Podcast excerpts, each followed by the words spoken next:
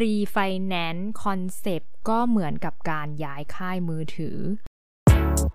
สวัสดีค่ะ คุณกำลังอยู่กับ l i v a b l e ห้องนั่งเล่นที่เราจะมาพูดคุยแลกเปลี่ยนกันเรื่องอสังหา เมือง แล้วก็ผู้คนรีไฟแนนซ์คอนเซปต์ก็เหมือนกับการย้ายค่ายมือถือ เราย้ายค่ายมือถือได้ยังไง เราก็สามารถ เปลี่ยนแบงค์ที่เราเคยกู้ได้เช่นนั้นเหมือนกันค่ะ ถามว่าทำไมเราต้องรีไฟแนนซ์ก็เพราะว่าเพื่อให้เราประหยัดเงินนั่นเอง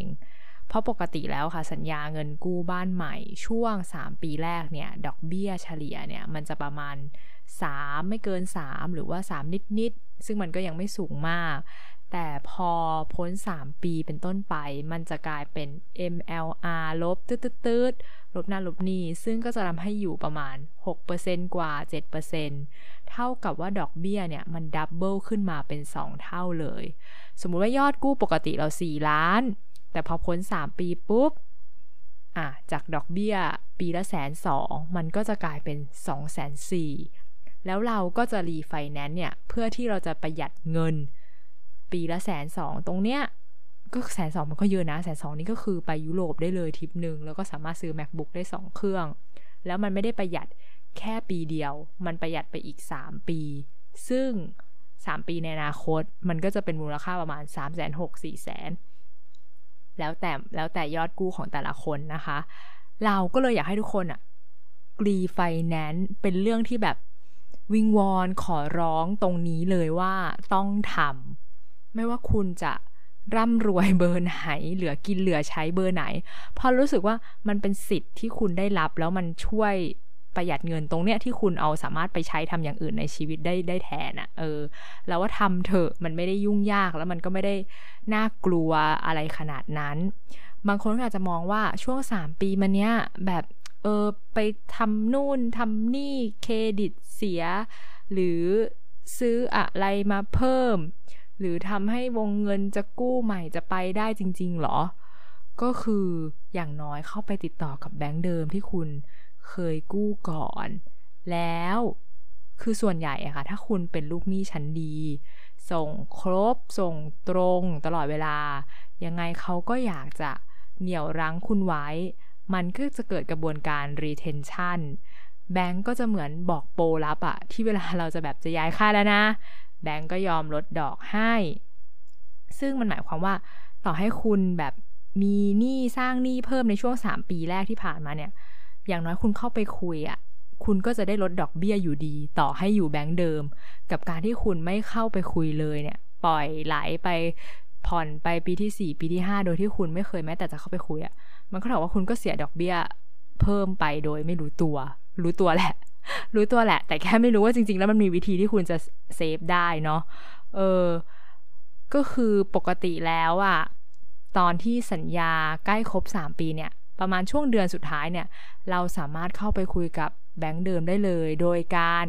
เตรียมข้อมูลนะคะ เป็น reference ไปของแบงก์อื่นๆ ว่าเนี่ย เออเราอยากจะรีไฟแนนซ์นะ เพราะถ้าเรารีไปแบงก์นั้นและแบงก์นี้แล้วเนี่ยเขาจะให้ดอกเรา 2.5 2.9 อะไรเงี้ยก็ว่าไป แล้วถ้าแบงก์ปัจจุบันเนี่ยเขาอยากสู้เขาอยากเหนี่ยวรั้งเราไว้ เขาไม่อยากปล่อยเราไปเนี่ยค่ะเขาก็จะต้อง offer ดอกเบี้ยที่มันใกล้เคียงกันหรือว่าดีกว่าหรืออย่างน้อยเนี่ยเท่ากันเพื่อที่ว่าลูกค้าจะได้มองว่า เออ ไม่ต้องเสียเวลาไปทำเรื่องที่กรมที่ดินน้อยอย่างน้อยหนึ่งวัน แล้วปกติค่ะ ถ้าเราถ้าเราย้ายแบงค์เนี่ย มันก็จะต้องเสียค่าจดจำนองใหม่ ซึ่งมันก็จะมีค่าธรรมเนียม ค่าจดจำนองเนี่ยหนึ่งเปอร์เซ็นของยอดกู้ ก็ถ้าอยู่แบงค์เดิม ลูกค้าก็อาจจะไม่ต้องเสียตรงนี้อะไรเงี้ย คุยกับแบงค์เดิมได้ ก็กระบวนการก็จะเป็นในส่วนของ retention ไป ประมาณนี้นะคะ ใครที่ผ่อนบ้านใกล้ครบ 3 ปีแล้ว ก็อย่าลืมมองหาลู่ทางในการ refinance หรือ retention ไว้เพื่อประโยชน์ของตัวคุณเองวายแล้วขอร้องละเข้าไปคุยกับแบงค์เถอะ แล้วก็สำหรับใครนะคะที่มองว่าคลิปนี้มีประโยชน์ อย่าฝากกดไลค์กดแชร์กด Subscribe ด้วยนะคะสำหรับวันนี้สวัสดีค่ะ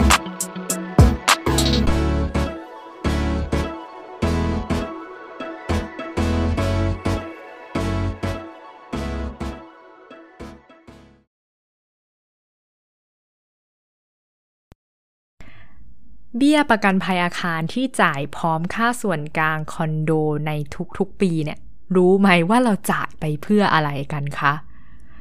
ก็คือแทบไม่มีใครรู้เลย เพราะมันจะเป็นติ่งที่แบบว่าพันกว่าบาท 900 2,000 ก็คือไม่เยอะเมื่อเทียบกับค่าส่วนกลางที่หลายหมื่นเนาะทุกคนก็เลย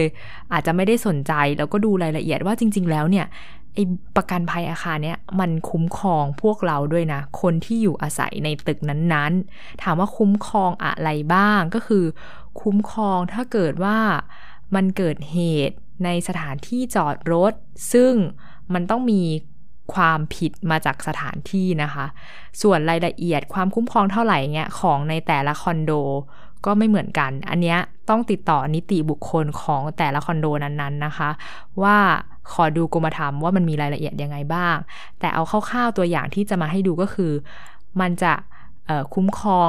กรณีที่ความรับผิดอันเกิดจากสถานที่จอดรถคุ้มครองค่ารักษาพยาบาลสำหรับการบาดเจ็บนะคะ ที่เกิดขึ้นภายในสถานที่ประกอบการ แล้วก็คุ้มครองความรับผิดกรณีที่เกิดจากป้ายนีออนหรือว่าป้ายโฆษณานะคะ แล้วก็สระว่ายน้ำด้วยนะ ถ้าเกิดว่าสระว่ายน้ำเออ โมเสกกระเบื้องบาดเราสามารถเคลมได้นะ เพราะว่ามันเกิดจากความผิดของสระว่ายน้ำแล้วก็ยังคุ้มครอง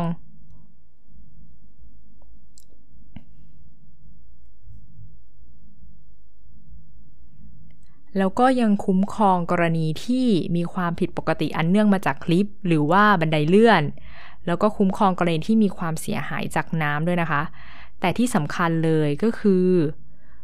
กรมธรรม์เนี่ยส่วนใหญ่จะไม่คุ้มครองผู้เช่านะคะ จะคุ้มครองแต่เจ้าของห้องที่ใช้ชีวิตอยู่ในตึกนั้นๆ และก็จะไม่คุ้มครองบุคคลที่มาปฏิบัติงานบำรุงซ่อมแซมณสถานที่ประกอบการเอาประกันภัยนั้นๆ ก็อย่างเช่นพวกช่างมาบำรุงรักษาลิฟต์อะไรอย่างเงี้ยจะไม่คุ้มครองนะคะ ไม่คุ้มครอง ก็จะไม่คุ้มครองนะคะ เห็นไหมคะว่าที่เราเสียไปแต่ละปีเนี่ยมันไม่ได้มากหรอก แต่เราก็ไม่เคยรู้เลยเนาะว่าจริง ๆ แล้ว มันมีส่วนนี้นะที่คุ้มครองเราอยู่ในในตึกนี้อะไรอย่างเงี้ยถ้าเกิดว่าเกิดเหตุฉุกเฉินหรือว่าอะไร